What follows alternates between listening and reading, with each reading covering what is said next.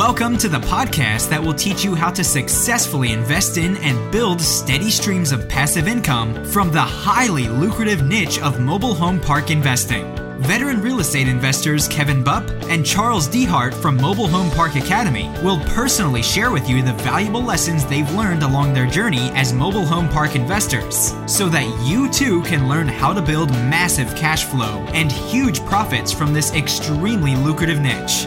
So, without further ado, let's welcome your hosts for today's show, Kevin Bupp and Charles Dehart. Welcome, guys and gals, to the Mobile Home Park Academy's special series on the 21 biggest mistakes new investors make when purchasing their first mobile home park and how you can avoid them.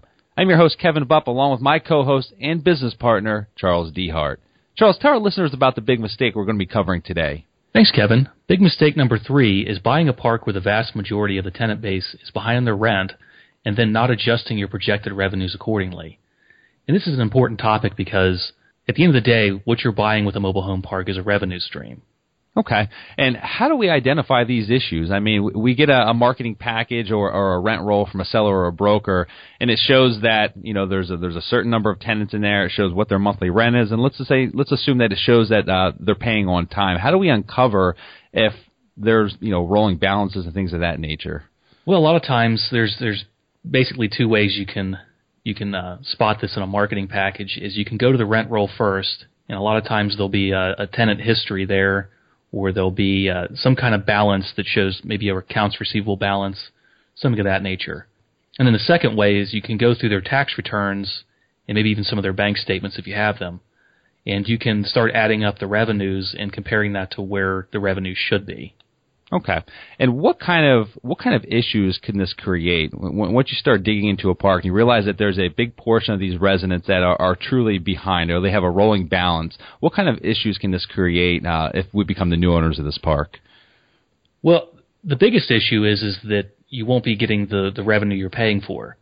Mm-hmm. Uh, so if you incorrectly evaluate the revenue, then you will essentially have overpaid for the park.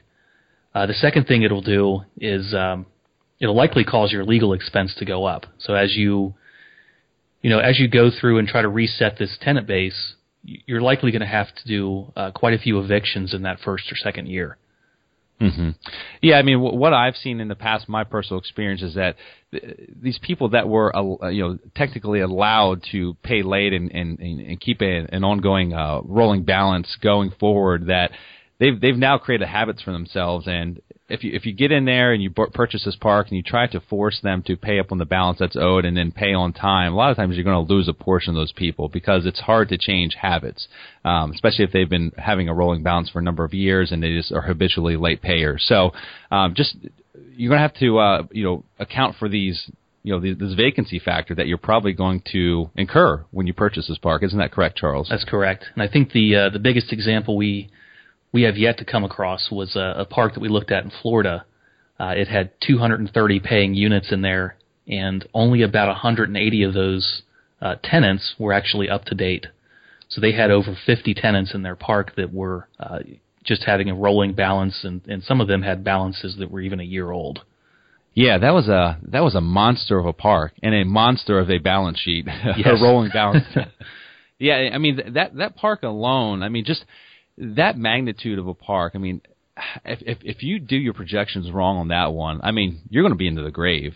I, that that one will put you down because number one, you're going to lose in that park there alone. I mean, just some of those rolling bounces per those tens. I, I saw, if I can remember correctly, Charles, I think their lot rent was, you know, in the in the 350 range, and some of those had three and four thousand dollar rolling balances. I can promise you that if you bought that park and you go in there and you and you put the hammer down and you tell those residents that they have to pay up and then stay paying on time moving forward, that they're probably just going to leave.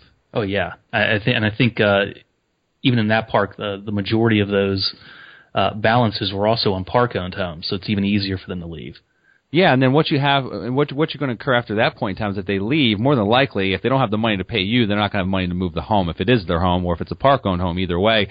But they're either going to abandon the home if it's theirs, or if it's a park-owned home, you own it. So you're probably going to have a rehab on your hands now as well. So now, not only do not only are you not going to be able to collect that past balance that's due, but you're also probably going to have another four or five thousand dollars worth of rehab to renovate that trailer and get it back online so that it's uh, in rentable condition. Oh yeah, and that's that's another that's another thing you have to factor in is that a lot of that uh, upfront capital too. You have to, you know, to increase that upfront capital balance as well. Mm-hmm.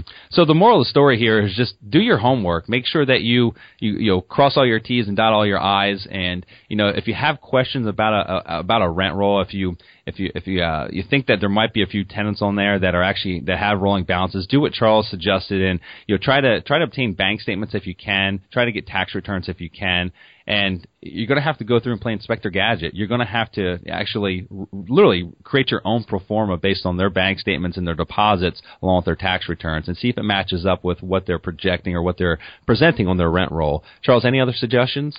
Yeah, I would also suggest that a, a lot of these issues will be uncovered during diligence as well. So, you know, don't be afraid to come back to the seller and renegotiate. All right. Well, good deal, guys. That's all we have for today's episode. But before Charles and I say goodbye, I'd like to ask a small favor of you. If you love our content and feel that the information that we share adds value to you in your business, then please take a minute and show us some love by going over to iTunes and leaving us a five star rating and review. To show our appreciation to those who take the time to do this, Charles and I have decided to give you a free copy of the cold call script that we use when calling park owners. And we've never given this away before, uh, but we're going to give it to you for free, absolutely free. If you just go over to iTunes, leave a five star rating and review.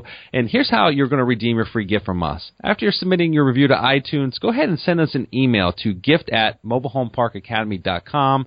Tell us who you are and what screen name you use to leave the review, and we'll go ahead and send you your free gift. And this is your host, Kevin Bupp. And Charles Dehart. Signing off. Congratulations for taking the necessary steps to achieving massive success through the highly lucrative niche of mobile home park investing. Be sure to visit our website, mobilehomeparkacademy.com, to download your free digital ebook version of the 21 biggest mistakes investors make when buying their first mobile home park and how you can avoid them.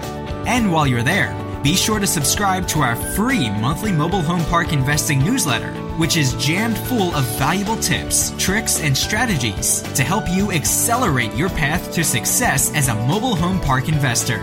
More information about this podcast and its hosts can be found by visiting mobilehomeparkacademy.com.